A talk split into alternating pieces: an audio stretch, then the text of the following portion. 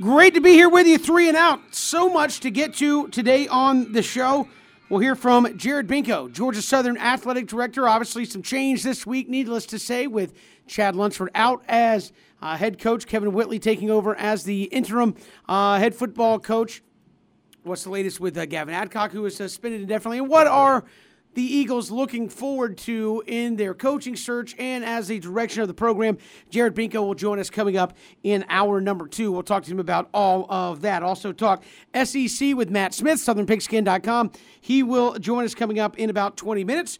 And Derek Abney, former Kentucky All-American, wide receiver, DJ Shockley, former Georgia quarterback, both going to join us here on 3 and Out this afternoon. We'll hear from Derek Abney, hour 2. DJ Shockley will join us in the final hour. So much to get to here on 3 and Out. Hit us up on Twitter, at Pigskin Radio. You hear us on the radio. Obviously, on Facebook, Twitter, and YouTube, we are streaming live there as well. But so much football to get to, BJ. We start off with something fun today with what offense is off to a tougher start here in 2021. Clemson without Trevor Lawrence or the Jacksonville Jaguars with Trevor Lawrence?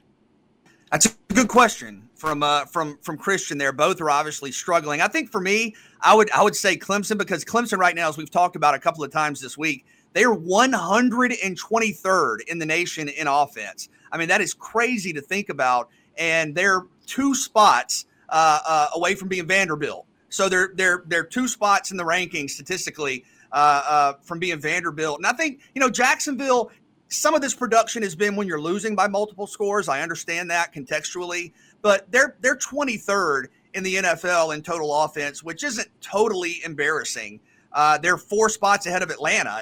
Atlanta actually is 27th in the pros in total offense. So I think it's Clemson. What we've seen out of Clemson, really surprising. But it's not just Trevor. I think you could also say which offense is off to a tougher start without Travis Etienne. I think you could probably ask that as well.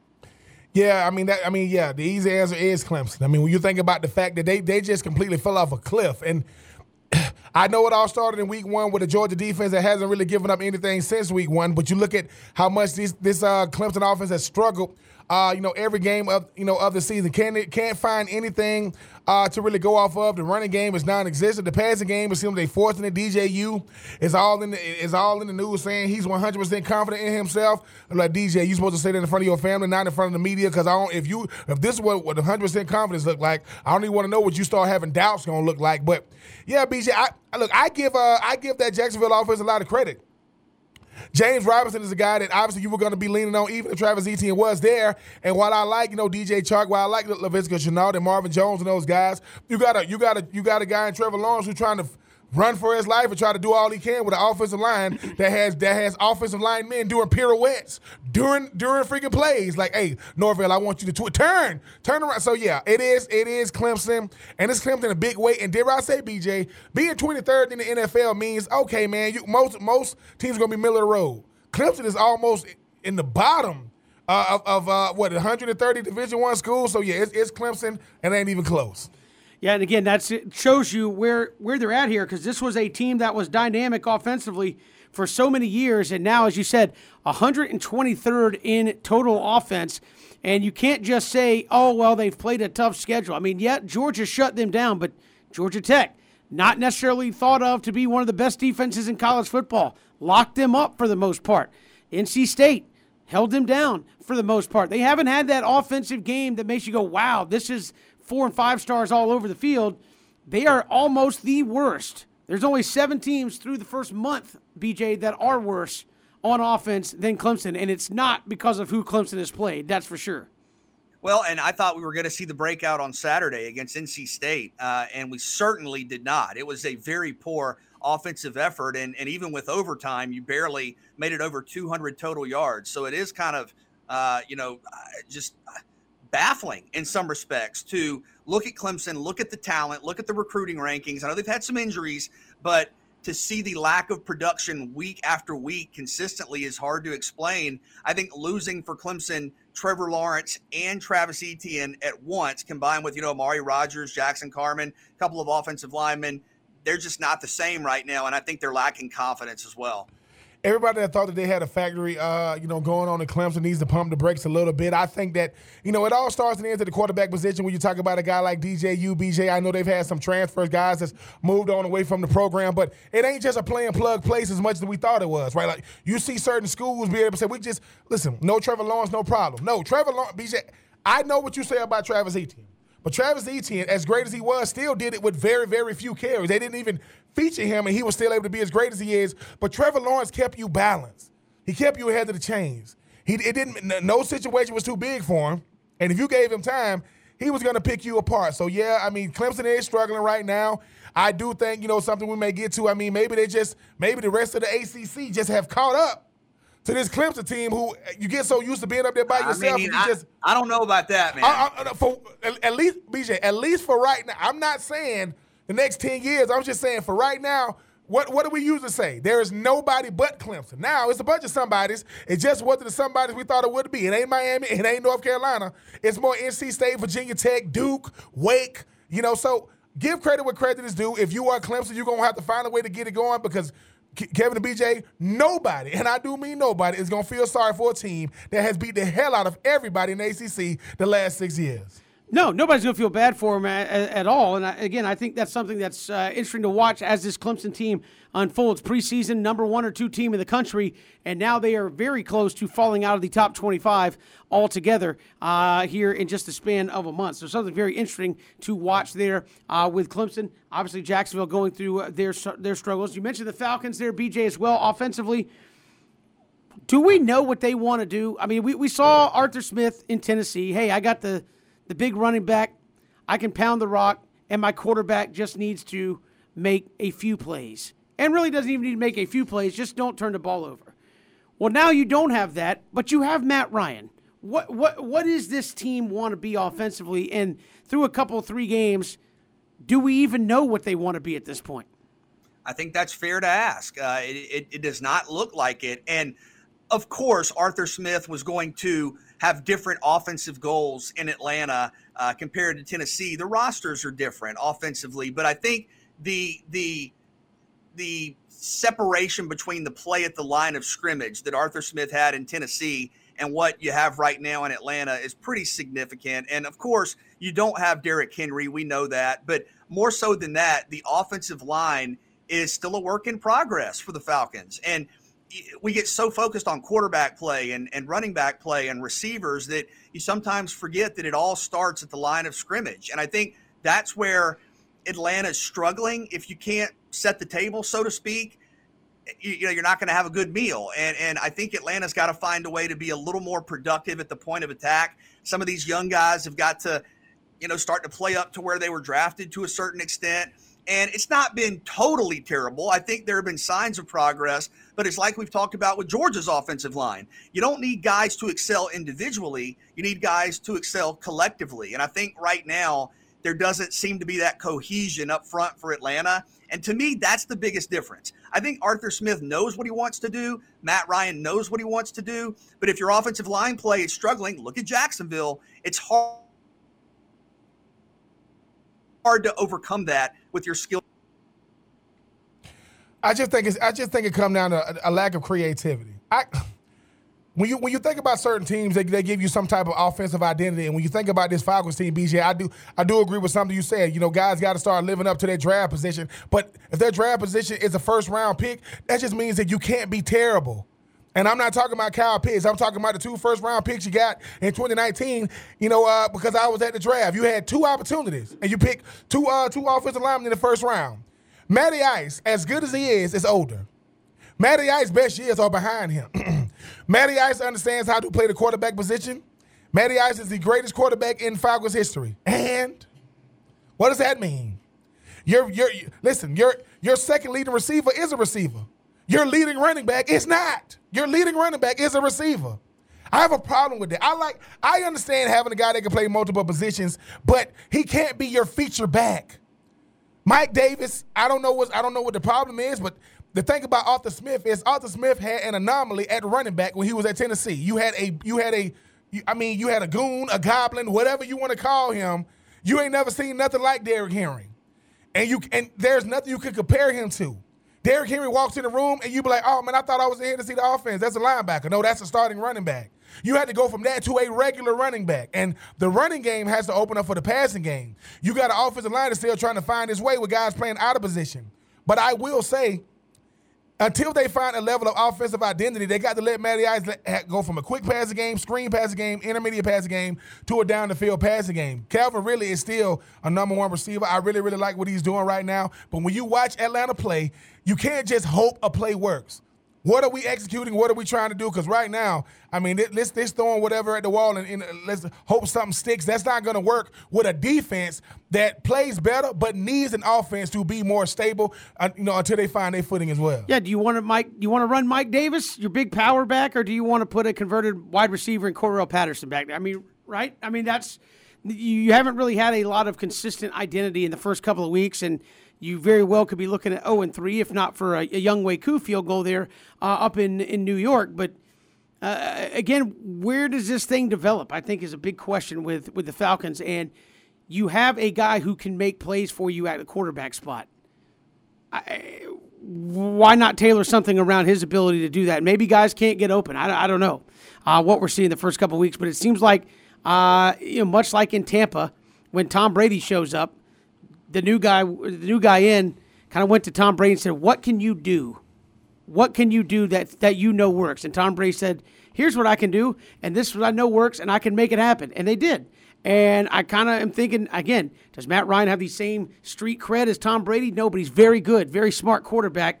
Why not get more with Matt Ryan and say, look, you see the personnel, you know the guys that are blocking or in a lot of cases not blocking for you. What can we run that will make us be successful and kind of develop an identity off of that? No, and I mean, I agree with that, Kevin. And Ben, I'm just asking, are you limited with kind of the creativity you can implement when your offensive line is struggling? And I do think these guys will get better. Ben, you referenced the 2 first-round draft picks, Caleb McGarry, Lindstrom out of Boston College. You think about what Matt Hennessy was drafted in the first 3 or 4 rounds. You think about what you've been able to do, Jalen Mayfield. You've been able to bring in guys who maybe have some positional versatility, but you haven't seen that cohesion. And I do think it's easy to look at Matt Ryan and go, well, why isn't Matt Ryan completing downfield passes? Well, it takes time for downfield routes to develop. And look, I'm not blaming all of this on the offensive line. There's going to be I'm not. Christian's in here nodding his head. But look, there's going to be a learning curve when you have a new scheme, a new coach. But when you're replacing Julio Jones, when you're bringing in a new coach, and when you have a young offensive line, you mix all that together, and you're gonna have some inconsistencies. So I expect this group to get better. But you asked a second ago, Kevin, where does the growth come from? I think it comes from guys up front getting experience, not only experience in the league, but experience playing alongside one another. I think that's the key. What's going to be the key to Atlanta is something that a lot of people can't stand, and that's being plain. That's being boring. That's just being very vanilla. Because the thing is, you can't get to the complex until you can do the just most mundane things. And I know you got the horses, right? I know you got the horses. I get it. But if the lead dog can't even, I mean, look at freaking Matt Ryan. Matt Ryan is diving for first downs. Diving, not sliding. Because you give yourself up when you slide, not when you dive. That's how hard it is. They got to stay on the field long enough, and I like what I see from Kyle Pitts. And this is what Kyle Pitts was there for. It is not to catch a bunch of passes. It's to catch touchdowns. Because what was it not? Oh, we can't get in the end zone. Atlanta, from the 20-yard end, is the worst offense in the NFL. The worst. The first game of the year, they probably had 6 possessions in the red zone. 6. Didn't get in the end zone. You get creative the closer you get to from the 20-yard end. Be vanilla, in between those 20s, because I think what I had to learn as a football player is you got to learn what you have to do normal before you can do the complex. We're not gonna add on until you can do this, and that's kind of what going in Atlanta. Hey man, let's do a down the field passing game. What the hell? You can't even do a 3-step drop. How you gonna do a 5-step? No, let's be boring until we can get to the complex, and when they do that, then you'll see the offense kind of open up more. But what bothers me the most is the box score, not this and not the actual production. Cordarrelle Patterson gets more rushing attempts than Mike Davis. What is going on with that? I'll never understand that, but that's why I'm not in the NFL now, because a receiver getting more touches than the running back. And I'm talking about rushing the football. That's not offensive creativity. That begins with an S, ends with a Y, and I'm not going to fill in the blank in between as far as like what they're doing with that. We'll leave it at that. We'll come back. Matt Smith will join us. Smelly? Is that what you were going for? Matt Smith will join us when we come back. Southern of SEC football upcoming, and nobody better to talk about that with than our next guest, Matt Smith, SouthernPigskin.com. Matt, welcome. How are you? Hey, guys. Doing well. Got my notes here on UConn and Vanderbilt, so pretty fired up. Absolutely. I know those are a hot ticket there in Nashville, maybe because people are torching them, but, you know, that's a, we'll get to that. We'll save the best game for last, Matt. But Georgia-Arkansas this weekend, 5 weeks ago, nobody would have thought this game would have been college game day worthy. Certainly not a top 10 matchup, yet here we are.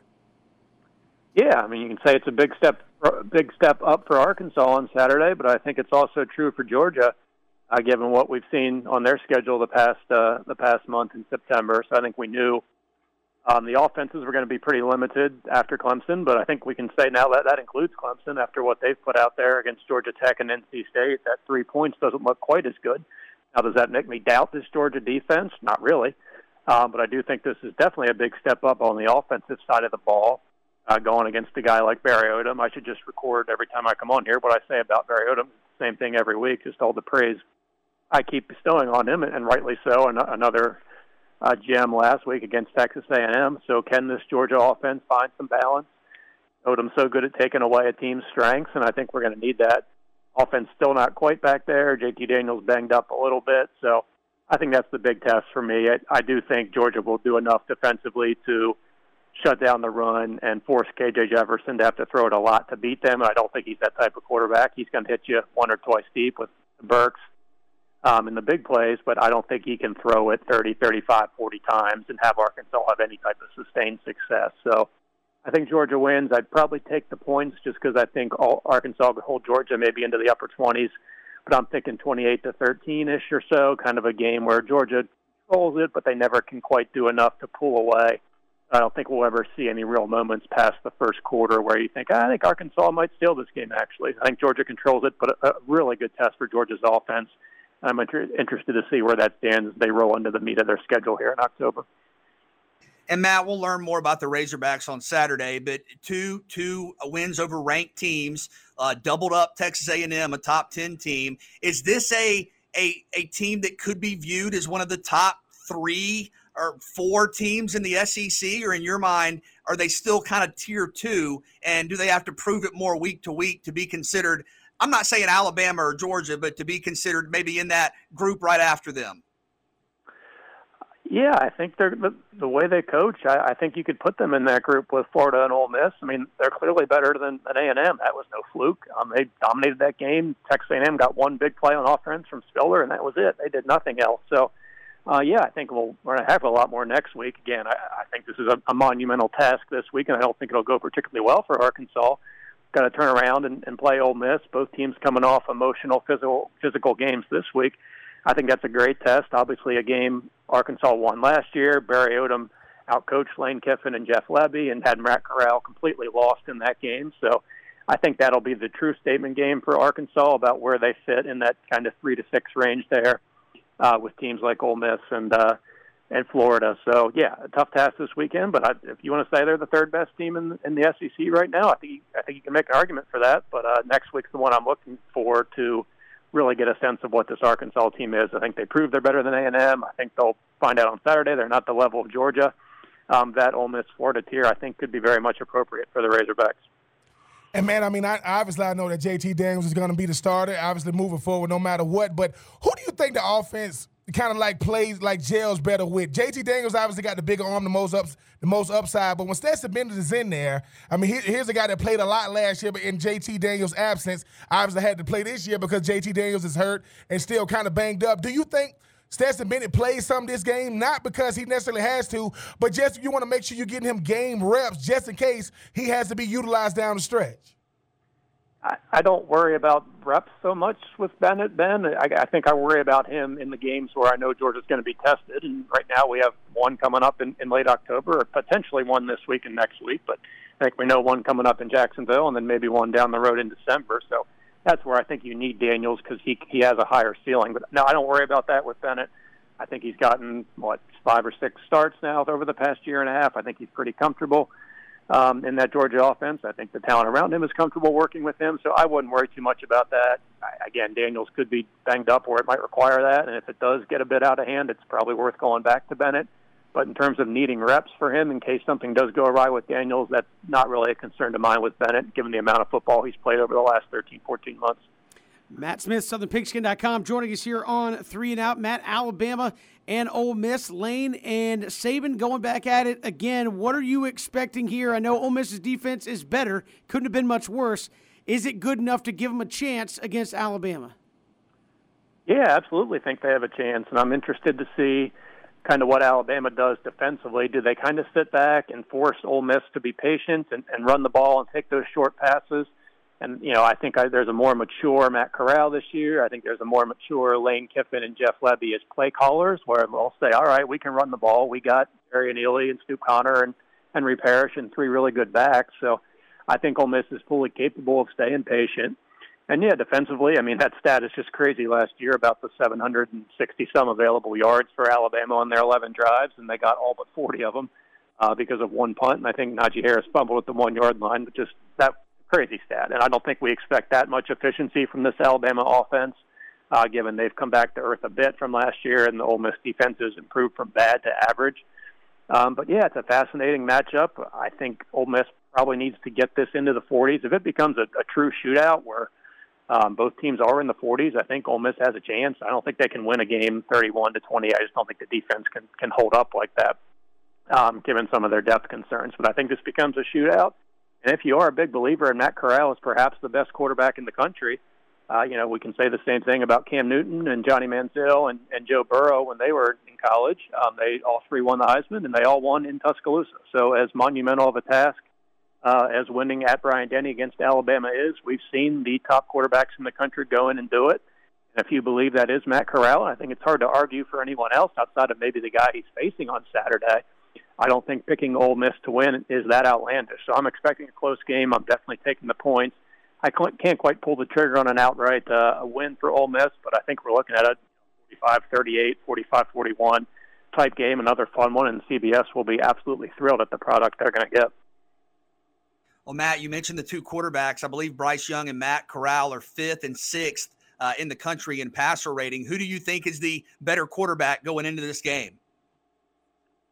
I think I've just been a little more impressed with Corral, just the maturity. We saw those couple dud games he had last year, and we're only 3 games into their season, so it's not crazy to think he won't have another 4-interception game at some point this year, but he just appears to have a more mature approach to the game, and maybe that's the fact that he has a competent defense. Last year, you know, a failed possession where they didn't get 7 points was doomed because we knew the other offense was going to go right down the field and score on that Ole Miss defense. So, again, I think the maturity of both him and, again, Kiffin and Lebby as play callers has been evident in the first 3 games. They don't have to force everything. So I'm going to give the edge to Corral just because of the experience factor. But what an opportunity for Bryce Young. He's really shined in a couple tough environments so far this season. So first really big home game for him, even as a backup last year with limited crowds there. This will be the first charged-up atmosphere for him ever in Bryant-Denny Stadium. So obviously a tough assignment for Corral going in there, but I think some obvious nerves and hopefully no stage fright, but the lights have never been brighter before for Bryce Young in terms of playing in Bryant-Denny. So classic matchup here, but I'm going to go with Corral, again, just because of the experience he's gotten over the past year and a half. And, man, what type of effort does it take these days to beat Alabama? It's not like they're unbeaten. You talk about a Bo Nix that beat them in the Iron Bowl, his true freshman year. You talk about a guy in Joe Burrow that had a surrounding cast around him. Talking about a Johnny Manziel, who obviously, you know, you look at his Heisman Trophy type season. A guy like Matt Corral, he's built for this moment. He got the players on offense. I mean, the defense gonna have to play better. He got the play caller and Lane Kiffin. Is this gonna come down to more of Matt Corral and his playmaking ability, or is it gonna have to be more of a team effort, 4-quarter type game for them to win this thing? Yeah, I mean, I think they're going to need a few stops from the defense. I think they can get those, again, just because of both units being a bit different than they were a year ago. But I think Corral fits the bill of the quarterbacks that have gone in there and won, you know, pretty similar to Joe Burrow in that he's still going to be throwing out of the pocket. But if he needs to get out of the pocket, make a throw on the run, scramble for 8 on 3rd and 7, I think he's fully capable of doing that, and those are the guys that have had success against Alabama. So they're asking a lot of him. Again, I don't think he needs to be perfect. If they have to settle for a field goal, if he has a third and long where he's got nothing, just throw it in the tuba section and punt and move on. Don't try and force those throws. Give Alabama a short field. Put your defense in a really bad spot. But I think if they are not giving Alabama short fields, they can force a couple punts, maybe a turnover, play a little bit in the red zone, and that's how I think you hold Alabama, and 35, 38 points would make this a winnable game by getting into the 40s, because even as good as this Alabama defense is, we saw what a good play caller and a quarterback who was feeling it could do in that second half in Florida. So I think Corral's certainly a better passer than Emory Jones, and Kiffin and Lebby, I think, are on the same level as Dan Mullen in terms of game day play callers. So all that put together, Ben, I don't know if I necessarily answered your question, but again, going back to my point, this is a very winnable game for Ole Miss, and I'll be pretty surprised if this thing is out of hand by the end of the third quarter. Matt Smith joining us here on 3 and Out. Matt, so much more to talk to, but we're up against it. I appreciate you coming on and joining us. Thanks so much. We'll talk again soon. Always fun, guys. Thanks for having me. Matt Smith, SouthernPigskin.com, joining us here, talking SEC football. Big weekend, as it usually is in the Southeastern Conference. It's 3 and Out on the Southern Pigskin Radio Network. Good to have you back here, 3 and Out on the show as we get ready for a big weekend of SEC football, college football. You look at some big storylines in the SEC. We talked Georgia, Arkansas, and Bama and Ole Miss. They're obviously two very big ones there, but you've got some probably those second-tier games that mean a lot. LSU and Auburn this weekend. That's a big one probably for Coach O. That's a big one, obviously, early on in the Brian Harsin tenure. Bo Nix, I believe, was named the starter this week, BJ. But TJ Finley making his return trip to LSU. Do we see him this week if the Tigers, the Auburn Tigers, struggle in this one?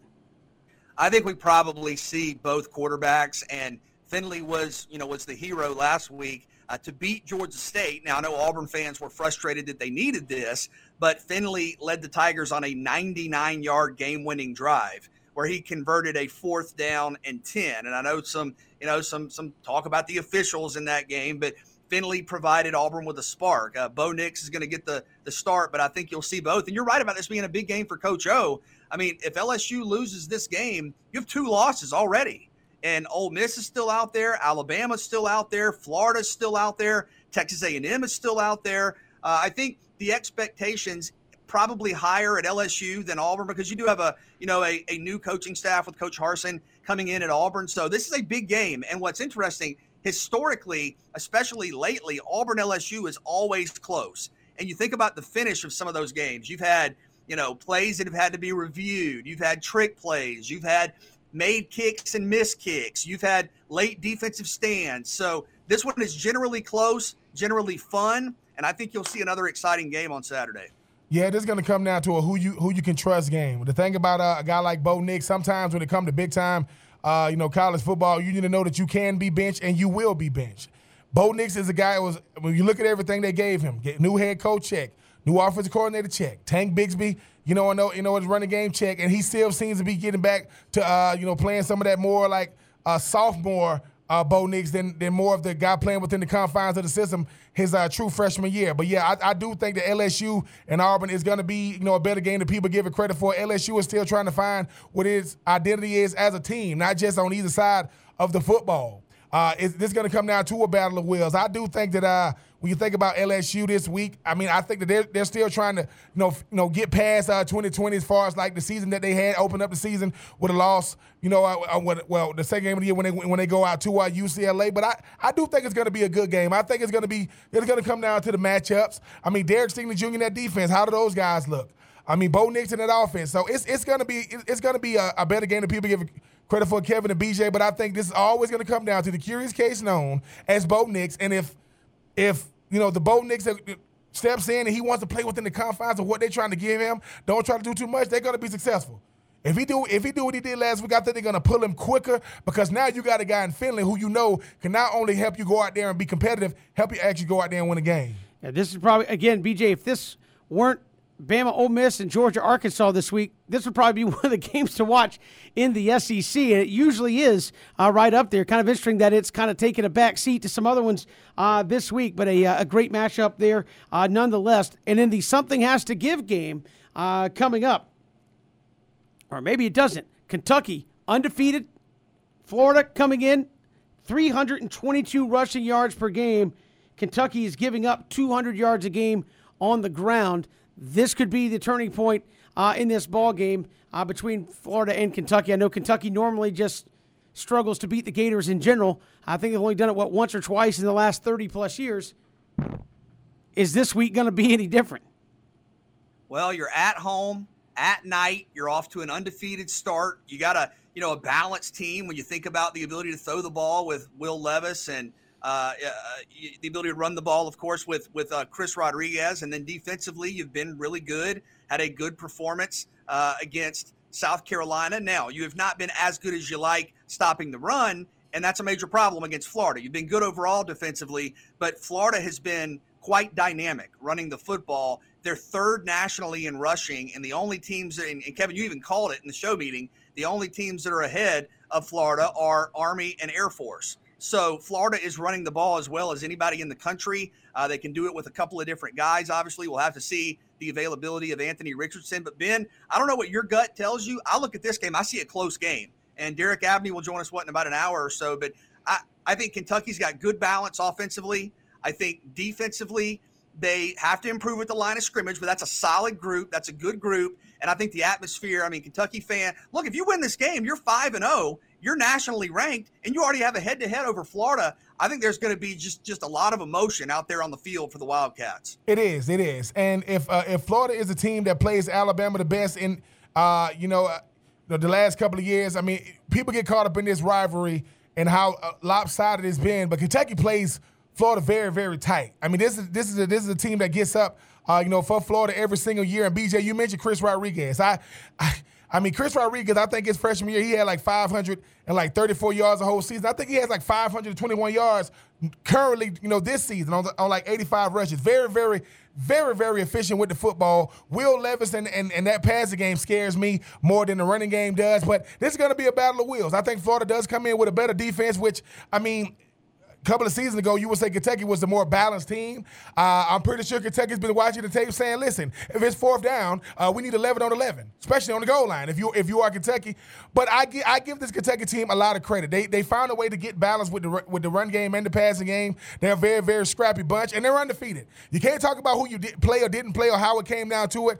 Play four teams, won all four. It's going to be a really, really good game against two teams that naturally don't like each other. It should be fireworks, and every time Florida has to go up there, to the Commonwealth State, it usually is a much better game coming from them Wildcats. I know we've talked a lot. Jimbo Fisher hot seat potential. Not Jimbo Fisher. Ed Ogeron hot seat potential if they lose again. Another interesting game off the radar. Texas A&M. Do they have the hangover from the Arkansas loss this week? They've got Mississippi State. Not that Mississippi State's a great football team, but it seems like Mississippi State good enough to beat you if you're worried about what happened last week. And, of course, Texas A&M continuing forward with a backup quarterback in Calzada. Is this one maybe more interesting than people think? And if Mississippi State pulls off this upset, do people start looking at Jimbo Fisher going, this was the year you were supposed to contend, and you potentially lost to Arkansas and Mississippi State? Yeah, I think there'll be a level of frustration there if they lose this game that we have not yet seen. Early on in Jimbo Fisher's tenure at A&M, you thought, okay, it's building something. And the recruiting success validated that. The early success, though not at a national championship level, validated that. And then last year, you were oh so close. You were the first team out of the college football playoff last year, fifth in the country, and Kellen Mond and Isaiah Spiller. You had a really good team defensively, Buddy Johnson and those guys.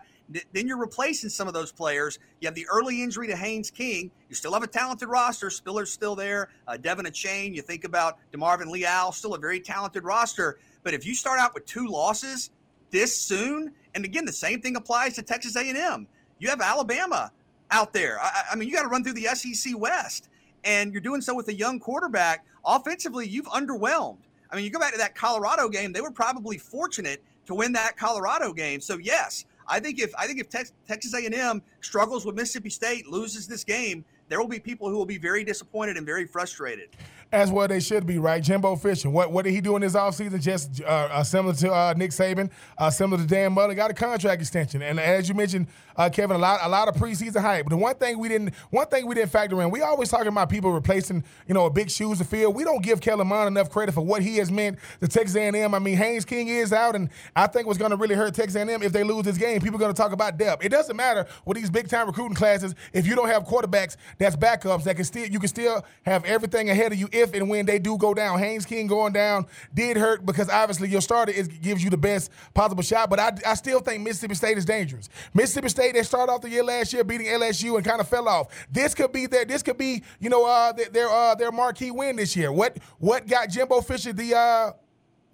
Fisher his contract extension last year? Finally got a big time win against Florida and BJ, as you mentioned, the first team out. Well, if they lose this weekend, I mean, them Texas A&M alum, they're gonna be, and them boosters gonna be like, look, man, you told me this was the year. This year, I already was getting 7.5. I think it's close to $9 million a year. Wow, the guy's getting $9 million. They're gonna say, look, are we giving you $9 million for nine? Are we giving you $1 million for a win, per win, or are we still trying to contend? So I do think Mississippi State is dangerous. We will see. Because if you play DB for Texas A&M, get ready to run a lot because they are guaranteed to throw the ball around because that's going to be their strategy. But, yes, it's probably going to be a better game than we give it credit for. And if Mississippi State is still in the game in the third quarter, look out, Texas A&M. You might find yourself looking up at an L this week. Yeah, and again, we've seen it's been a crazy college football season already, BJ. Stranger things have happened if you go to sleep this week. Tennessee, Mizzou, another one nobody's going to really talk about. But, if Tennessee wins, that's back-to-back losses for Mizzou. One out of conference, one in conference.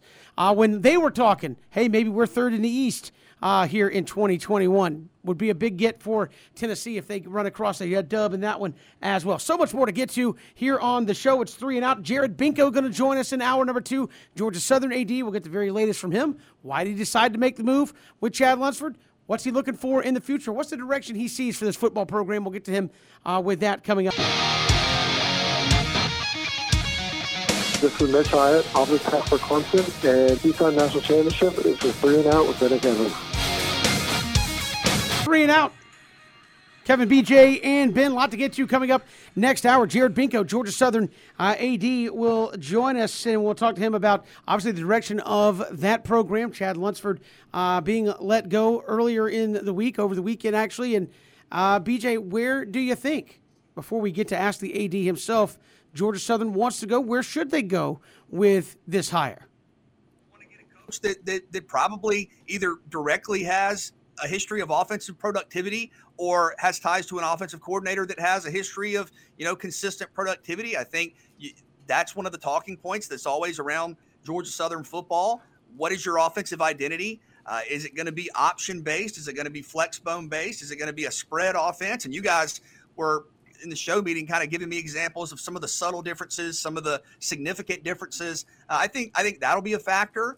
I would imagine, you'll see Georgia Southern at least target some coaches that have executive experience in terms of, you've been a head coach for a while, but I think there are going to be a lot of coaches who are very, very interested in Georgia Southern. It's a great job. It's a high-profile job, championship expectations, and it's clearly a place where you can win. It's going to come down to you want a guy that has, national name recognition just from who he is and what he's done, as a brand, or do you want to have a guy that's, like you said, BJ, is going to want switch up the offense? Jared Benko, this is going to be the biggest decision he's made since being the AD, at Georgia Southern. I do think he's going to have a lot of suitors, but you also want to make sure you get the guy you coveted. You don't want this to turn into a Tennessee situation where, you're getting the 10th guy on the list. You probably got 2, maybe 3 names that you coveted, and you want to make sure you get your best pitch available. I don't think you have to sell Georgia Southern as much as we think you have to. But at the same time, what is the realistic expectations of the coach year one? Because as you guys know, you don't get 2 and 3 years to build these programs. Get a guy that has an offensive philosophy or a big name that obviously everybody that's going to boost the reputation of Georgia Southern. But I do think Jared Benko is going to make the right decision. It's just got to be a calculated one at this point. And again, obviously, option, no option. Do you need somebody that's kind of fires up an outgoing personal guy. You just need a guy that coaches football. I think there's a number of different ways you could go about that in terms of getting Georgia Southern where they want to be. Obviously, the Sun Belt is getting tougher and tougher and tougher as this thing goes along. So we'll hear from Jared Benko coming up in hour number 2. He'll join us in about 18 minutes or so from right now. And he'll join us here on 3 and Out, all across the Southern Pigskin Radio Network, also live streaming at ESPNCoastal.com.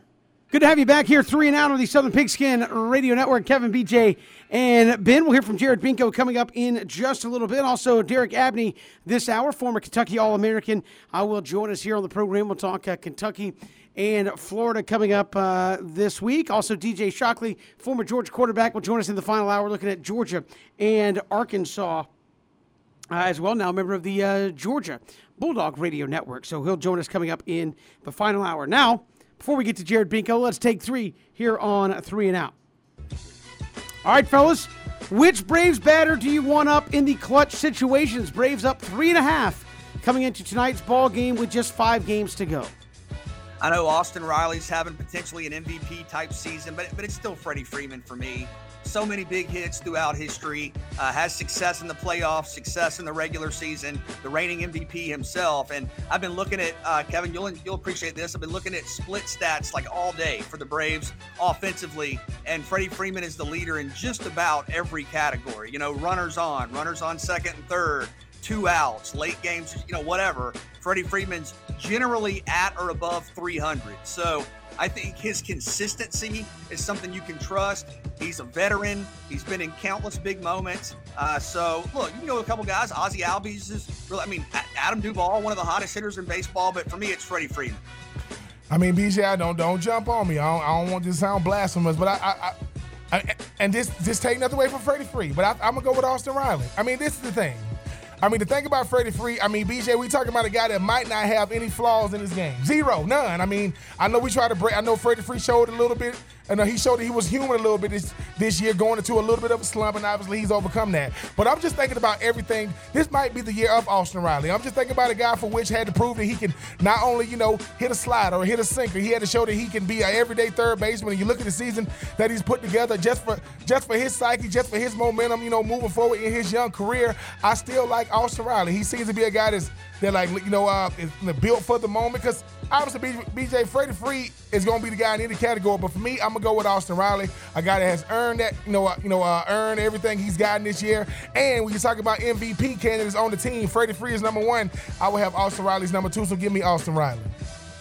Yeah, it's still Freddie Freeman until proven otherwise. I like that pick, Ben, but for me, as BJ said, the guy that I feel most comfortable with, up there, 2 outs, I need something to happen right now. I don't want anybody else in there other than Freddie Freeman. Now, the beauty of baseball is you don't get to choose who's up there when it's those situations. But if you got to, it would be Freddie Freeman for me as well. Moving along, take 2, Trevor Lawrence has 7 picks in 3 games, or about 2.3 picks a game. Peyton Manning, who has the rookie record with 28 picks in a season, or 1.75 a game. So obviously Trevor Lawrence is ahead of that pace right now.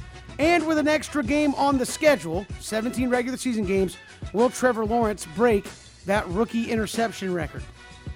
No, I don't think so. I think he's going to improve. And also keep in mind when you look at those rates, Peyton Manning at 175 and Lawrence at 233 in terms of interceptions a game, those are for Lawrence's first 3 games. So I think with more experience and more familiarity in the National Football League, more chemistry with his, offensive teammates, I think you'll see that rate decrease. So I don't think you're going to see 2.3 interceptions a game when he gets more experience. I also wonder about this, Ben, and you and I were talking about this in the show meeting, man.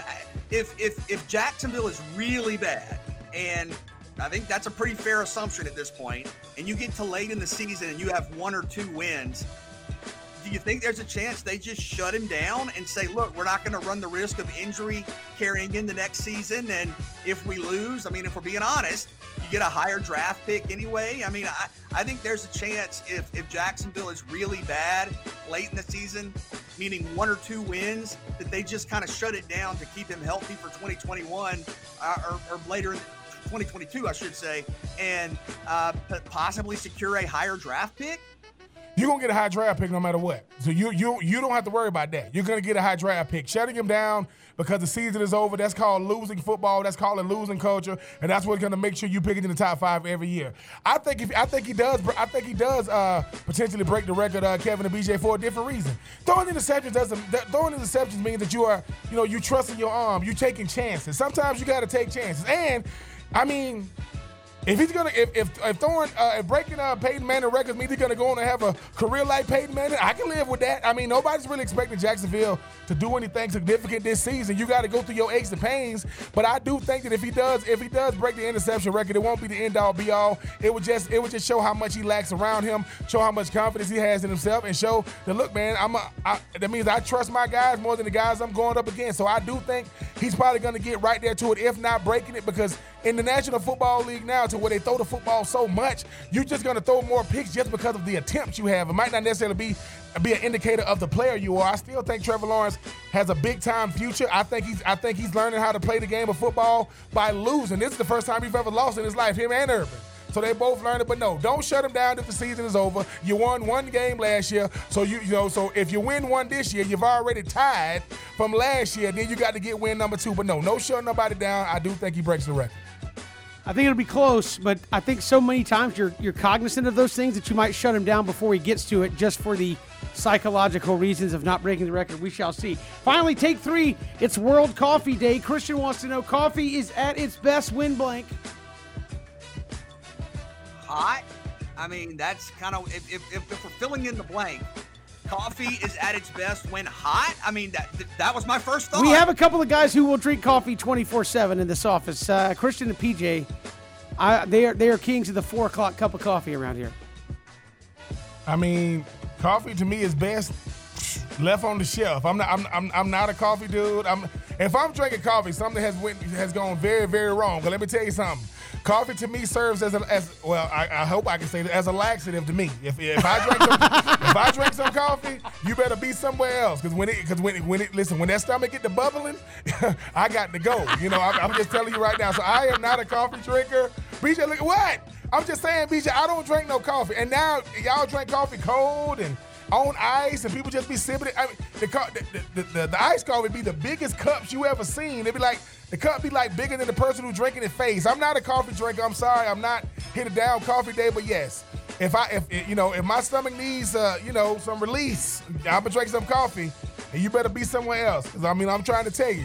Shout out to John Witherspoon. May he rest in peace. If you've ever seen Friday 2 when he said the hot sauce on my burrito, well, when he was in traffic, that's how I'm gonna be if I'm drinking that coffee. So for me, it's if I need to, clear out the tummy, if you know what I mean. That's the only way I'm drinking coffee. Wow, coffee is at its best when it's poured down the drain. I will agree. Not a fan of coffee at all. Don't drink it. And if I was in a desert and all I had was coffee or sand, I'd have to think about it for a minute before I made my decision. Thank you, Christian. We'll come back. Jared Benko, that's take three. Jared Benko, Georgia Southern AD, will join us next here on 3 and Out. Here, Kevin, BJ, and Ben, our next guest. It's certainly been a busy week there in Georgia Southern, and Athletic Director Jared Benko kind enough to join us here on 3 and Out. And Jared, thanks so much for giving us some time here on the show. Obviously, as I said, a busy week for you. What ultimately kind of led to the decision to make a change, a head coach, just what 3-4 weeks into the season? Yeah, I mentioned on Monday, Kevin, it was just really, I've had a year and a half to review our program. Been at every game, in a lot of practices. I've gotten to know a lot of our student athletes and obviously coaches and staff. And, comprehensively, I just felt it was time for a change. And, this obviously, as tough as these decisions are with Coach Lunsford, and again, he's a credible man, incredible person.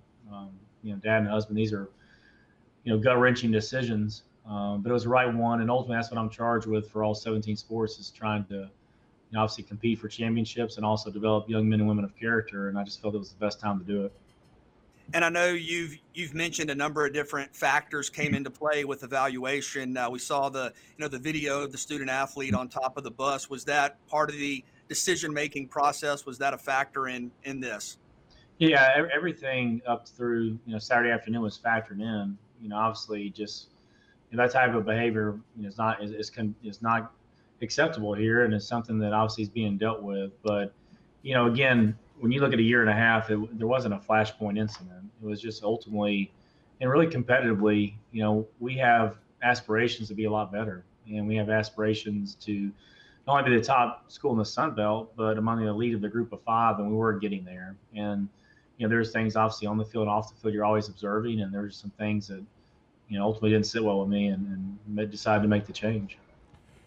And Jared, I mean, obviously the young man Gavin Adcock, I'm not here to pile on the young man, but how much do you take from the situation to kind of use as a teaching moment for these student athletes? Because I know it's a lot more pressure under them, but bigger than them being student athletes, they're brand ambassadors. I know that's something that I didn't understand even when I was, at the University of Florida. But how do we use this as a teaching moment for these young people to say, listen, you talked about evaluation a year and a half, but the evaluation process never, ever stops in athletics.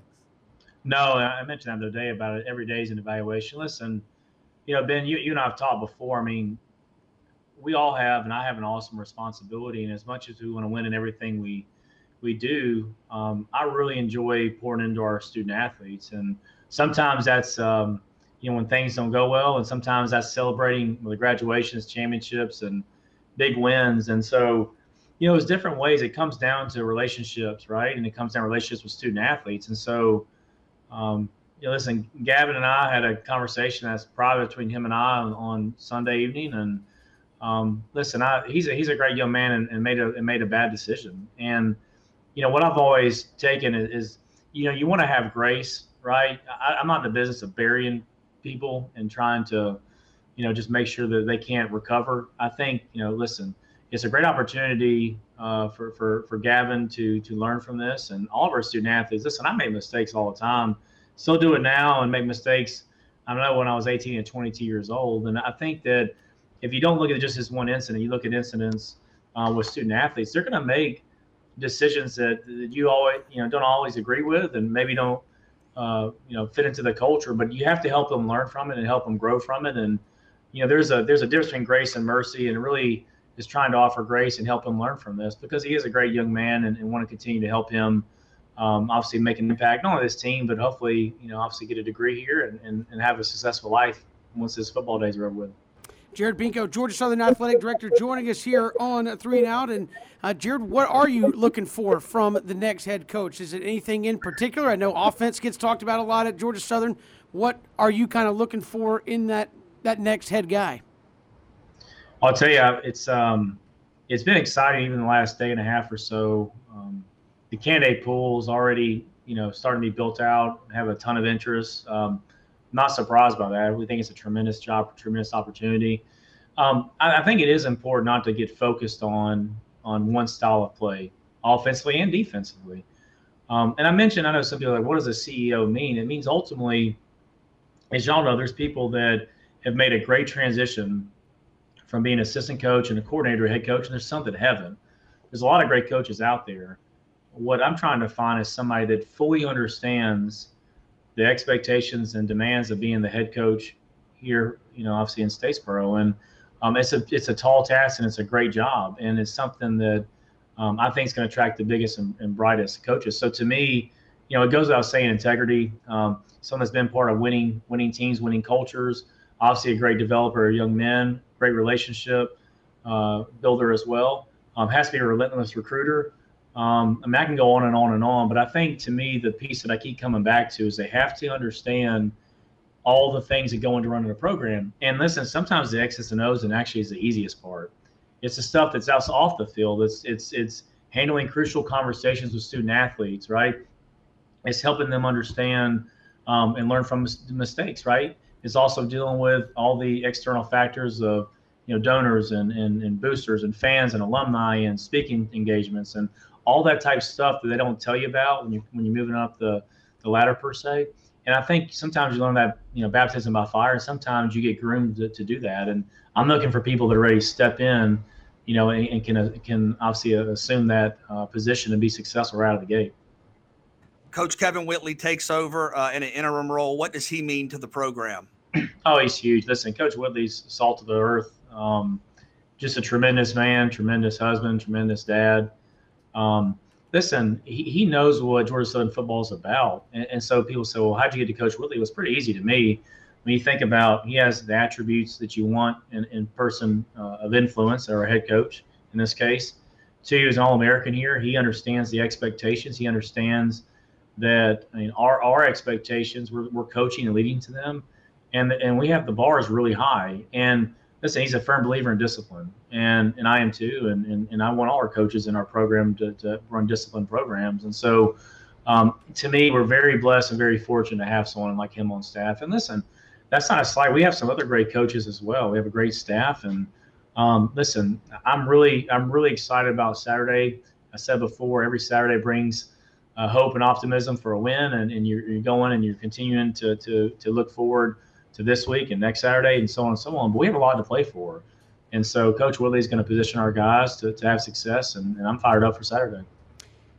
Jared Benko, Georgia Southern Athletic Director, our guest here on 3 and Out. Jared, really appreciate the time. Thanks so much. Sure, guys. Listen, y'all doing well. Ben, congrats on the book, man. Just remember the small people, all right? Hey, listen, Jared, at the end of the day, man, listen, man, them 100 copies that you just bought for me, man, that's why I love you, man. I got yours coming in the mail, but I appreciate it. Well, Gavin and BJ said they're trying to get rid of your books. I don't know what that meant. So I hope it gets done. We'll try to get rid of as many copies as we can. Jared, we appreciate it. Thanks so much. All right, see you guys. Appreciate it again. Really appreciate him joining us here on the program. Obviously, that decision made over the weekend to move on from Chad Lunsford. Talked about some of the qualities he's looking for in the next head coach, and we talked off air. Obviously, it's a job where the Sun Belt up-and-coming conference still. I think this year a lot of people really thought they were going to push maybe to be the number 6, the top G5 conference out there. I don't know if they're quite there yet, but they're trying to make that push, and Jared saying, look, we have a level we want to stay at, we want to get to and compete at, and didn't feel they were getting there.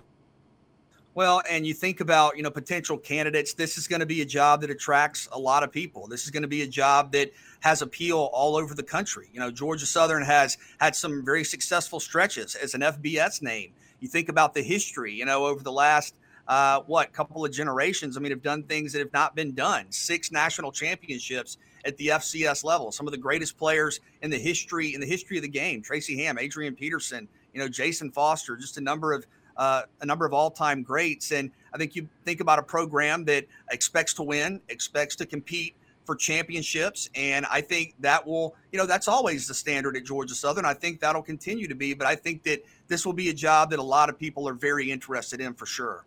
I think sometimes we forget just how much pressure it is to be the head coach at Georgia Southern. I think Jared Benko just showed us. He said, look, he says the X's and O's is not the problem. It's all the things you have to deal with away from the field. But I do think he's going to have, some guys that's really looking forward, because, BJ, you talk about the tradition. Look, in the state of Georgia, obviously the University of Georgia is the biggest brand, the most tradition-rich program.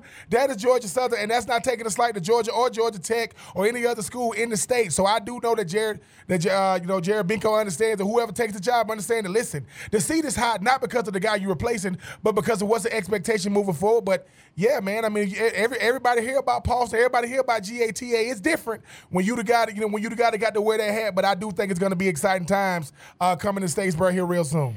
And again, we've seen now Chad Lunsford, I believe, was the third coach to be dismissed or say they weren't coming back already this season, a month in. And Ben talked a little bit about the timetable being moved up.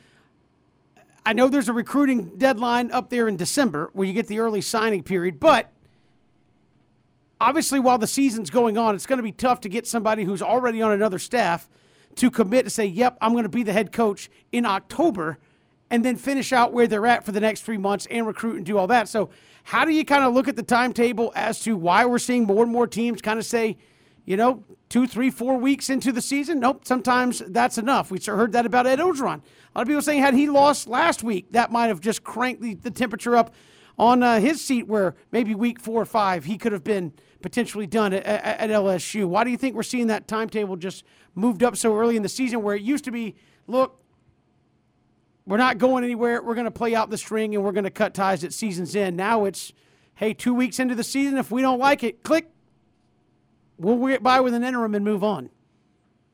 Yeah, I think the early recruiting period that you referenced, you know, definitely has something to do with it. But I think you'll see Jared Benko and Georgia Southern, you know, take their time and consider their options and, you know, evaluate the rest of this season.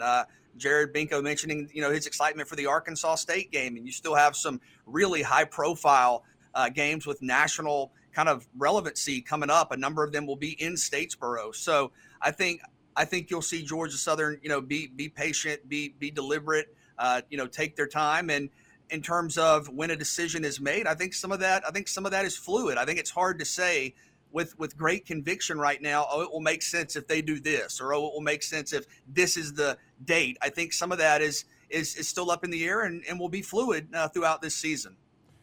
I think what it says at the end of the day, Kevin and BJ, is the fact that FBS, FCS, it really doesn't matter, man. The expectation is the same. We expect you to come in here and compete for division championships and our national championships. And if you're not doing that, especially when you're at a tradition-rich school, we got to move on, whether it's tradition of a USC, you know, or whether it's a tradition of a Georgia Southern. We try to separate the two. There is no separation. And it's what it says to the other coaches. It's not the coaches that's gotten fired. It's the guys that still got jobs saying, wait, but they did that to him, yes, and they'll do that to you too. So I respect it, because at the end of the day, these coaches understand that they are the biggest part of the business. They are the biggest face, and as Jared Benko said, they are the CEO. And I'm sorry, people, they get paid to leave. So at the end of the day, they still winning. I mean, I wish the Coach Lunsford was still there, but I think Mrs. Lunsford said, we still get our money right. Yeah, baby, we still get the checks. Yeah. We still get cash. I think Georgia Southern, and it was out there from what I've seen reported, Georgia Southern still owes Chad Lunsford $1.4 million at the end of the day. So he will be, as you said, getting taken care of on the way out of the door as well. We've got so much more to get to here on 3 and Out, all across the Southern Pigskin Radio Network. Kevin Thomas, B.J. Bennett, and listen, big games on the schedule this week in the SEC. Our next guest is a guy that really, really needs no introduction. I mean, I had the pressure and the privilege of playing against this incredible athlete back in 2002 when he gave you the hat trick. Punt return for a touchdown, kick return for a touchdown, receiver touchdown, first-team All-American as a punt returner, kick returner, first-team All-American as a receiver, the great Derek Abney. What's going on with you today, Derek? Oh, I'm doing great, Ben. As always, I'm glad to be on with you. Now, Derek, man, let's just jump right into it, man. I mean, Florida, Kentucky, big time rivalry. Obviously, I don't really get caught up in what has or hasn't happened in the last 30 or 40 years. I mean, what is your memories of this rivalry, and how are you liking this Kentucky team this year that's, you know, got back to running and throwing the football? You're right. It is a big rivalry, and Ben, I am up on the 30 or 40 years, and how long it's been since we have beaten y'all at home. It's been forever, man. So looking forward to this opportunity to be undefeated, playing a great Florida rushing offense, top 10 team. It's going to be electric on Kroger Field in the evening on Saturday. I'm just really stoked and ready to go. Derek, talk about this game, you know, an opportunity to have a top 10 team, obviously in Lexington, Kentucky, one of their best starts in recent memory in SEC play. What's the energy and the excitement like, and what's the atmosphere going to be like Saturday night? Well, it's going to be wonderful. I had the opportunity to go to the South Carolina game this weekend in Columbia, and got to see them up close and personal, and the defense was just fantastic.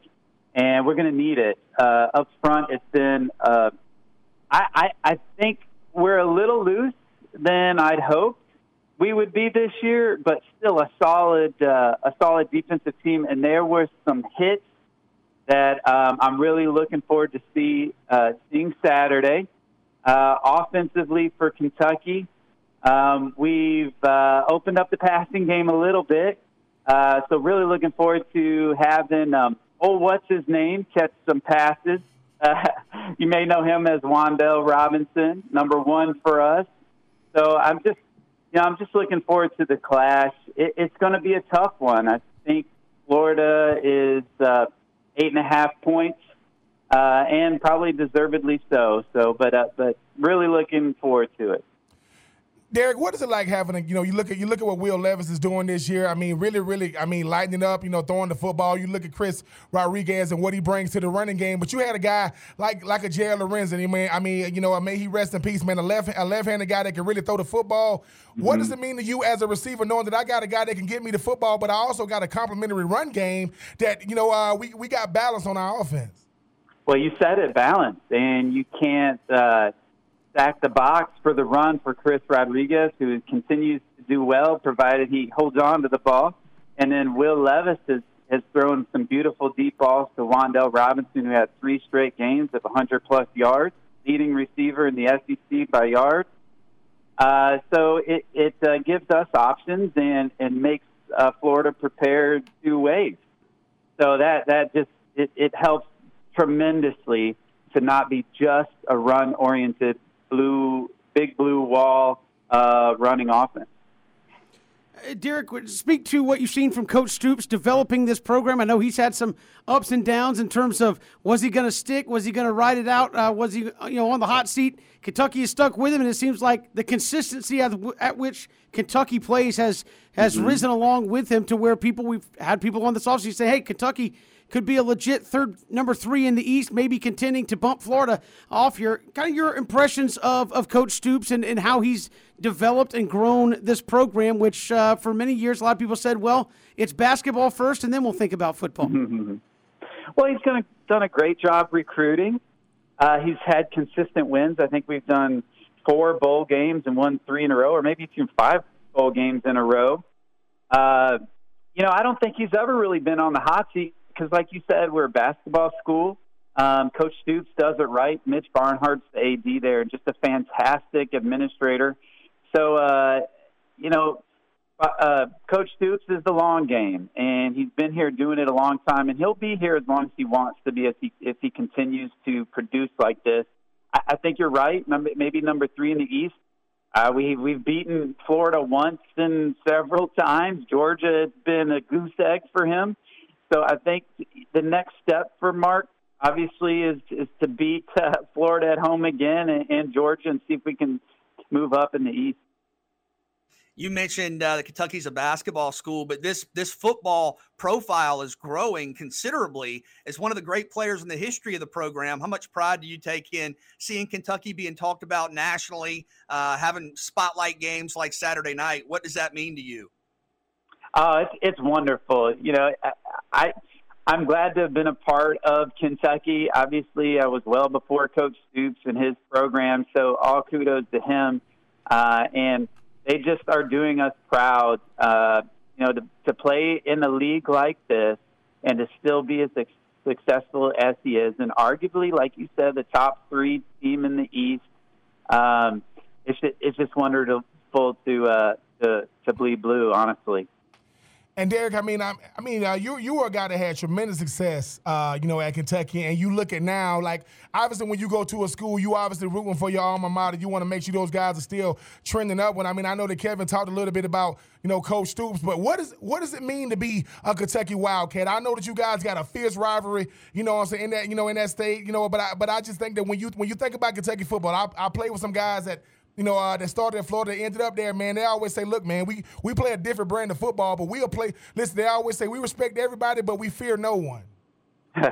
Well, the nice thing about Kentucky is, the fans are just fantastic, and they travel anywhere and everywhere. And if you played for Kentucky, whether it's basketball or football, it's just a great, brotherly feeling with all your alumni and your fans. And so, just super proud that we have a program like that for all sports, and it's a special college in a state that, that's their primary sport. There's no other professional sports. It's basketball and football, and so that is something special, and I'm glad to be a part of it. Derek Abney joining us here on 3 and Out, and again, speaking of that Kentucky tradition of quarterbacks and throwing the football back in the day, and seems like they're starting to get back to that. What do you think is kind of the best brand of Kentucky football to play to consistently try to get to that SEC championship game if you want to get there? Well, I think you got to have a great defense, and Coach Stoops has always made that a focus. It keeps you in the game, and with a balanced attack, then you can score points two different ways, and that's really kind of a winning formula. I know speed is the SEC, and you're going to have athletes, and you're going to have to recruit properly. But this choice to mix it up in both ways and still make defense your primary focus, I think is a winning formula. Derek, there are a few things more exciting to watch in college football than a big kickoff return or punt return. You did it, you know, countless records. Take us into the mindset. We've talked with Ben about this, and you know, Ben's on one of your highlights, but he's not the focal point. But what's it like when we're bringing that one up again, Ben? I tried to bring it every day, man, and my whole phone crashed, so I got to go talk to my cell phone provider. See, I wasn't even going in that direction, Ben. But what's the mindset like to be a return specialist and to basically get the ball, see the whole field, and have everybody in front of you running as fast as they can your way? You know, it's really –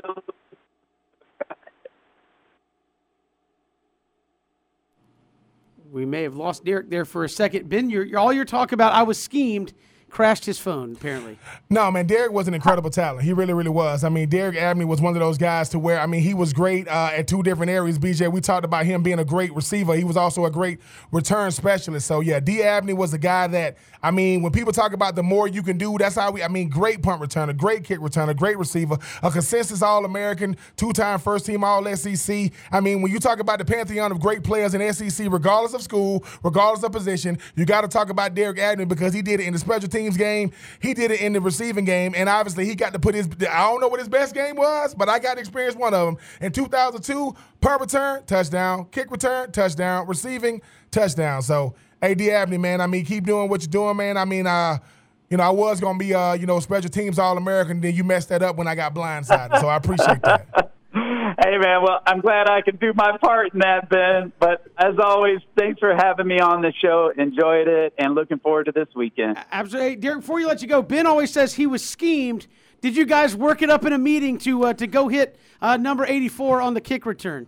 Oh, yeah, he was the primary guy, man. We knew he was coming for us, so we had to probably put two or three on him. That's how we scored. I mean, if we didn't do that, we wouldn't have scored. Hey, listen, Derek, man, I appreciate the kind words, man. Listen, at the end of the day, when I saw you on that kickout return, I saw you running away from guys that run 4-4s and 4-3s, and when they came to the sideline, I was like, is he really that fast? They was like, wait till they punt it to him, and they punted it to you, and then you was telling the band, hey, man, get ready, because I'm about to make a house call. And I was like, you know what, man, who was this Abney kid, man? He need to pull a hamstring or something. And he scored a touchdown. I'm like, man, this dude can do it all. But no, man, it was a blessing and humbling to share the field with you big time. Hey, I loved it too, man. Thank you much. Appreciate it. Derek Abney, our guest here on 3 and Out, Kentucky All-American, and can do it in a number of ways. We'll come back to have you here 3 and Out on this Wednesday.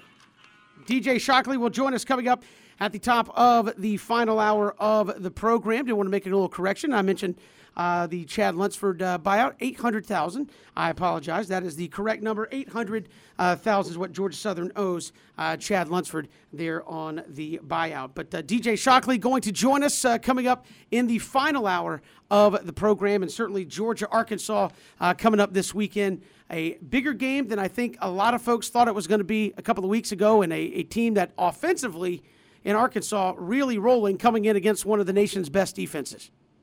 It's amazing how quickly this game has become a national spotlight game. Not only a game with SEC implications, but national implications. I mean, Georgia right there at number 2, of course, Arkansas in the top 10. And yes, when I look at this matchup, I think the idea of Georgia's offense versus Arkansas's defense being the focal point is not where I would look. I think I want to look at Arkansas offensively against Georgia's defense. And Georgia leads the nation in just about every major statistical category defensively. If they're not number one, they're in the top 5, lead the nation in total defense, in scoring defense. And I think the goal for Arkansas is not, can we have a 500-yard day? That's not going to happen. The goal for Arkansas is not, can we have three or four 12-play drives. That's not going to happen. I think the question and what's going to determine if we have a competitive game in the fourth quarter on Saturday is, can Arkansas hit the home run plays? Because when you're playing an elite defense, whether it's Alabama, whether it's Georgia, you've got to get those chunk gains of 40, 50 yards. And Treylon Burks has two receptions of 80 yards or more already. He's one of the most exciting playmakers in the country. So I think the game is most interesting when Arkansas is on offense, and I think the matchup to watch, Ben, is going to be Treylon Burks against probably Darion Kendrick more often than not on the perimeter, and I think that's going to be one of the best receiver-corner matchups we see all season. Can you bully a bully? I mean, the thing about the Georgia defense, I mean, Georgia defense plays as if they the only show in town. I mean, I know they got JT Daniels in that offense and Stetson Bennett and all the running backs. I know that Darnell Washington is back, but Kevin and BJ. I mean, if you are Arkansas, there isn't a bigger challenge, and I mean this respectfully. There isn't a bigger challenge defensively that you're going to face all year, and that's taking nothing away from Alabama, LSU, and Auburn. So I think that this week it's going to come down to, listen, man, can we? I mean, and my coach said this. My coach said, do you know what the word offensive means? Like, it means being disrespectful. Like, you coming at people. And so you're that type of player. That's why we go this way. That's why we're going forward. How disrespectful is, and I don't mean like just talking trash to him. I'm just saying, how could we bully our way, you know, to get our offense in gear? Because Georgia is going to try to stop the run. And they're going to make you one-dimensional. Now, it's one thing Treylon Burks going out there catching passes, BJ, when you got the compliment of the run. It's another thing when that's all you got. That means safeties are backing up. That means Darion Kendrick can play more aggressive because I got a safety over the top. So the key to Arkansas is do not allow the running game to be eliminated. Jordan Davis is really, really, really, really, really, really, really, really, really, really big. He's going to be right there in front of that center. That center's going to come out the huddle, and they're going to say, oh, here I am. So if you are Arkansas, look, my senior year, freshman quarterback, going to Death Valley, whoa, and it gets rough. But this is the thing. When all you got is each other, you play better. Hey, man, we hostile environment. Don't nobody expect us. When nobody expects you to do anything but show up and hopefully, you know, not get embarrassed, you can go out there and play loose. Now, it's easy for me to say that now. When I was in college a long time ago. But I do think that if Arkansas can just – run the football just to stay balanced. You might not have success with it because if you get down by 14 and now you got to throw, that bodes well for a very, very opportunistic Georgia defense that Kevin and BJ, I know it was Vanderbilt last week, but my God, 70-something yards of total offense, that's impressive. I don't care who it is. Even Vanderbilt was like, I mean, what did they say? We don't make excuses here. Well, you're going to have to do better than that. It's going to be a long for Arkansas if they can't run the football effectively. And again, how big, I know it's coming right off of College game day, but how big of an advantage is it that it's noon and maybe not that 3:30, 6:30, 7:30 game there in Athens?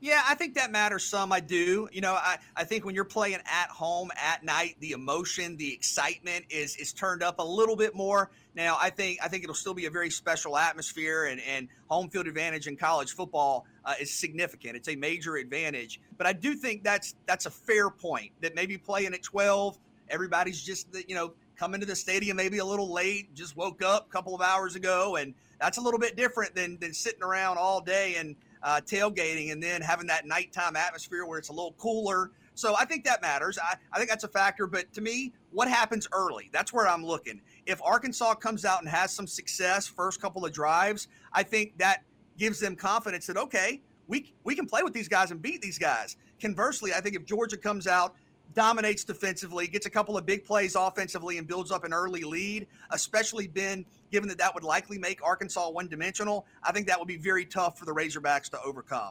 Arkansas can't get frustrated with the first or second quarters when you're talking about a Georgia team that can find a way to be very, very stingy on defense. But if you are cataloguing that defense for Arkansas, BJ, do you create some opportunity for a Georgia offense that's, while they've been good, they haven't been great. They don't really have an established identity. And who knows, if JT Daniels don't play well, do they pull him for a Stetson Bennett? So I think this game has way more intrigue than we give it credit to. Obviously, Georgia is the better team. I mean, Georgia going to be the better team, most teams they go up against. But if you're Arkansas, this is the test, Kevin, to be able to say, okay, if we are not just a top 10 team because somebody had to be a top 10 team, or we really a contender that's getting ready for this gauntlet known as the SEC West schedule? And again, a big game coming up in Athens, one of a couple there in the SEC this weekend with Alabama, Ole Miss, a big national profile football game there as well. We'll hear from DJ Shockley, former UGA quarterback, coming up when we return here in the final hour of the program. It's 3 and Out. Hit us up on Twitter. We'd love to hear from you, your thoughts, comments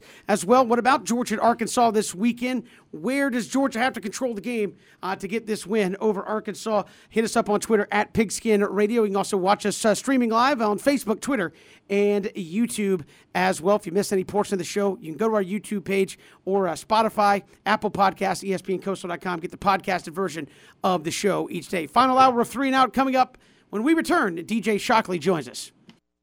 Final hour of 3 and Out. Kevin, BJ, and Ben getting ready for Georgia and Arkansas coming up this Saturday. College game day going to be on hand for it. A big atmosphere, and what a huge game this has turned out to be just, 4 weeks into the college football season. And joining us here, former Georgia quarterback, now with the Georgia Bulldogs radio network and a sports anchor there for Fox 5 in Atlanta. DJ Shockley joins us here on 3 and Out. DJ, welcome. How are you? Fellas, always good to be on with you guys. Doing great. How about yourself? Hey, we are doing fantastic, and it's amazing what can happen in 3 or 4 weeks of a college football season, right? Nobody expected Arkansas to be any big deal. People are saying, look, after the Clemson game, Georgia's schedule looks kind of suspect at times, maybe Florida down there, and here we are. College game day national focus is on Georgia-Arkansas, a top 10 matchup.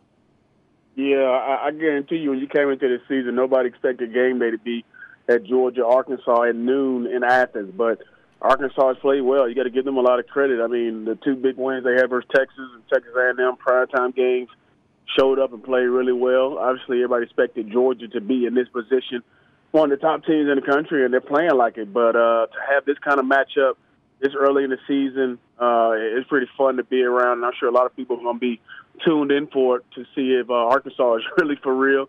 But I think they are a really good ball club. I can't lie, they're a good team. They're doing a lot of good things. And Sam Pittman has these guys playing at a high level, and they're believing. And DJ, Arkansas really good defensively, of course. What do you think the game plan is going to be from Georgia's perspective, where you probably want balance, I would guess, but what do you think some of the priorities are going to be offensively against a good defense like Arkansas? You know, I think the number one thing is knowing Barry Odom like I do. I had a chance to call a bunch of their games last year and then watching what he's done this year. They always prided themselves on getting to the football, being physical, guys that fly around, but also not trying to give up those big plays. And I think over the years, that's what's hurt Arkansas is they've given up these 30, 40, 50-yard chunk plays. Now last year we saw them, everybody knows the drop eight coverage and keeping everything in front of them. And I think that's kind of similar to playing. I think they will have to come into this ball game with against Georgia is you can't let them get over your head. You look what Georgia's done the last 2 or 3 ball games.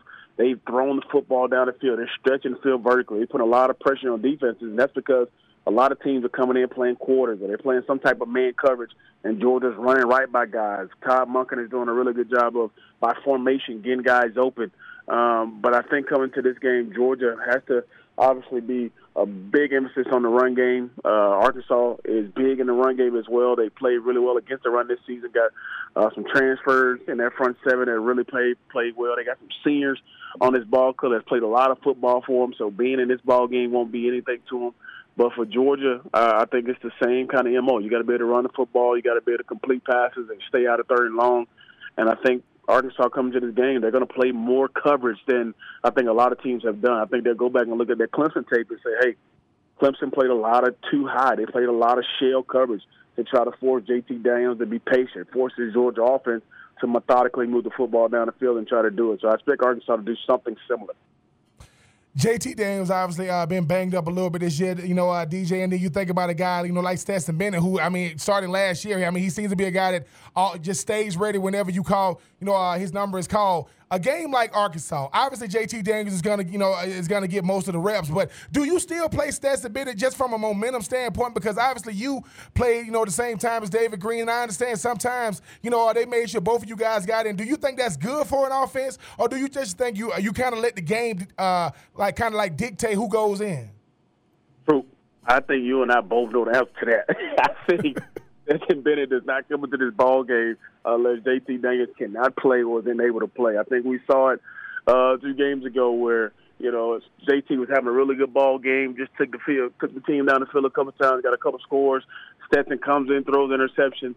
Yeah, Stetson's a good player for him, man. He's been dependable. He's been a guy that you can lean on in tough times. But in a game like this, you got to stick with the guy who is your starter. I don't see any reason why you bring in a guy like Stetson for this ballgame. It's not like they're totally different. Now, Stetson can move a little bit better than JT, but they're not like total polar opposites where one guy is a athlete that can run and move and all that kind of stuff, and one's a pocket passer.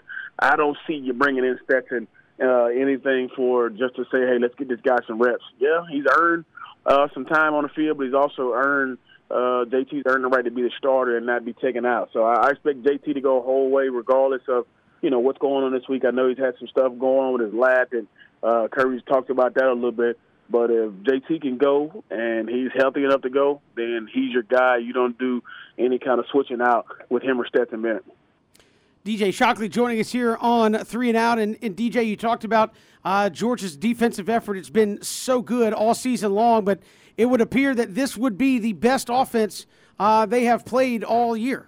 Coming in Arkansas, Clemson obviously not one of the better offenses in college football. The numbers have bore that out here early on.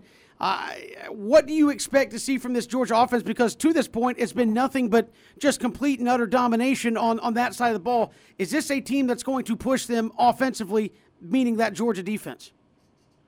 I think that Arkansas will provide some stuff that's absolutely has caught the eye of this defense. And obviously it starts with K.J. Jefferson. I know he got banged up a little bit last week, but he did come back in, and I expect him to play in this ball game. I mean, you think about this is his first real opportunity to beat the guy.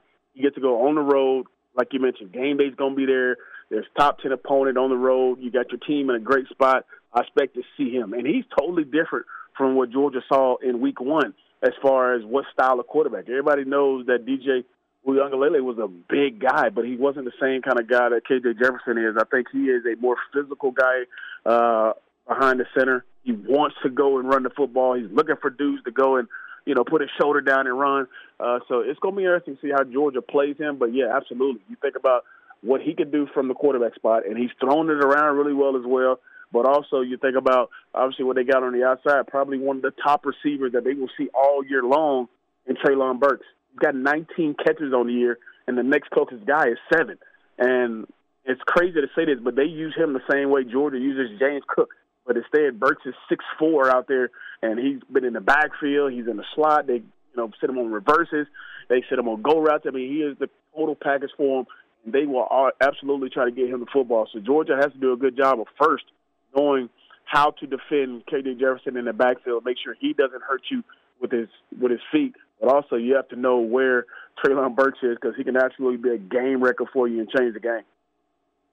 Georgia, obviously Arkansas this weekend, then Auburn, then Kentucky, then Florida, all good teams nationally ranked. What's that challenge like, DJ, of playing in the SEC? And it's not just one big game, 2 big games, but tough games in consecutive weeks, really, once you settle into conference play. It's a grind, bro. I tell you, man, it's one of those things that you look forward to because obviously you come to a school like a Georgia or Florida or an Auburn, whatever it is, you expect to play in these big games week in and week out. And I think that's why everybody looks at the SEC like that premier conference because every week you turn around, after you get a big win, your reward is another big game. And I think Sam Pittman said it the best after their big win last week versus Texas A&M. He said, hey, we turn right back around, and we got to play Georgia. We got to play Ole Miss. We got to play Auburn. So it never stops. So you can't just be satisfied with one big win because guess what? Here comes another big-time ball game. But at the end of the day, this is what you love about college football. This is what you love about playing in the SEC. If you're in one of these schools, that every single week it matters. Every single week it means something to you that you're playing a quality opponent, and it's going to be a primetime game that everybody wants to see, and that's what it's about. So I love the fact that you get these games week in and week out. I think last year we were all excited because we had an all-SEC schedule because we knew every single week we was going to have to bring it. Whoever it was. So I love the fact that you have these games back-to-back like this and you see where your team is at, and ultimately you see if you can run this gauntlet, you're deserving of playing in January. I mean, DJ, man, what is it like, though, man, for you? I mean, you had the premier spot. I mean, the quarterback going to always be the premier spot no matter what team it is, no matter what school it is, no matter what game it is. I mean, in between the hedges, you come out the huddle, you looking at the defense, they just rolling down, they going to, I mean, them safeties, they going up there at one high.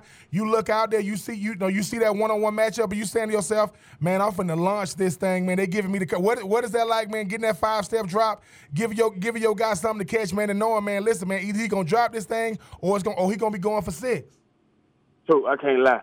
If I walk up there and I see man-to-man coverage, I see single high, I'm drooling. I can't wait to snap the football because I'm ready to let it go because I know my guy knows like me, he sees single high, he knows he got man coverage, and he knows it goes opportunity for me to win. I remember we were playing LSU in the NCAA championship game, and we had the perfect play call on. We knew exactly what they were going to be in, and I walked to the line of scrimmage, and I could not say – set HUD fast enough because I knew it was going to be touchdown. And as a quarterback, that is one of the most fulfilling feelings you can have is coming to the line of scrimmage, knowing exactly what the defense is and knowing that your guy wants to win and he knows exactly what you're looking at to go win. There are a lot of quarterbacks around the country that can understand that feeling, and when you get that opportunity, you got to hit them. And that's why it's so fun when you see these guys do it because they work so hard on it during the week, and then when it comes to fruition on Saturdays or Saturday nights, it's fun to watch, and the fans love it. I know the teams love it, and you put a lot of work in for it. So whenever you get that one high or whenever, you know, you get that safety roll down on that tight end or two, you know, you got to go win on that corner out, and you say, go get it, baby. DJ Shockley joining us here on 3 and Out, former Georgia quarterback. I know coaches like to say it's all about us and we're not worried about everybody else, but how much do you think Kirby Smart and others point around the country and say, look, people have been anointing us going to the college football playoff, trying to contend for a national championship. Ohio State's been beaten. Clemson has lost twice. Texas A&M was going to be a contender. They've already been beaten. How much do you say, look, don't think it can't happen to you. It's every single week you got to go prove. It's so funny you bring that up because I get the unique opportunity of being on the Georgia sideline every week. I get to go in the locker room at halftime and after the game. And the number one thing that Kirby Smart tells his team is exactly what you just said. He said, don't worry about what people are saying about you. Don't read the press clippings. Everybody's going to tell you how good you are, but if we focus on us, and these are his words, we focus on us and we don't have any egos on this team, we will get to the place we need to be, which is, you know, playing for a national championship, playing in the college football playoff. So he emphasizes it every single week because he knows that, hey, when as soon as you leave this locker room and you go start talking to the media, they're going to be saying how good you are. They're going to be talking about how great you are. They're going to talk about all these other teams that are not looking the part and you guys look the part. But each and every time he emphasizes it to his players, let's go make sure that we're doing what we're supposed to do and we leave the ego out of it. We leave the ego out of it, we're great. So I know a lot of coaches around the country are saying the exact same thing, and I've heard it personally from Kirby Smart tell his guys that. So one thing I do know is these guys understand the importance of staying within the moment and not worrying about any outside forces.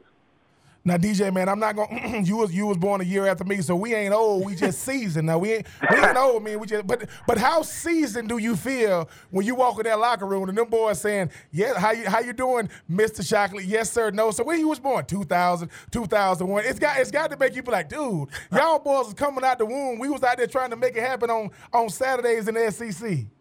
Well, that's so crazy you bring that up. I was just talking about that like 2 weeks ago. I was asking some of the guys, you know, like when they were born, a dude said 2000, 2001, and I just walked away from it. I was like, you got to be kidding me. And I was like, I remember those days being a little young whippersnapper walking around now.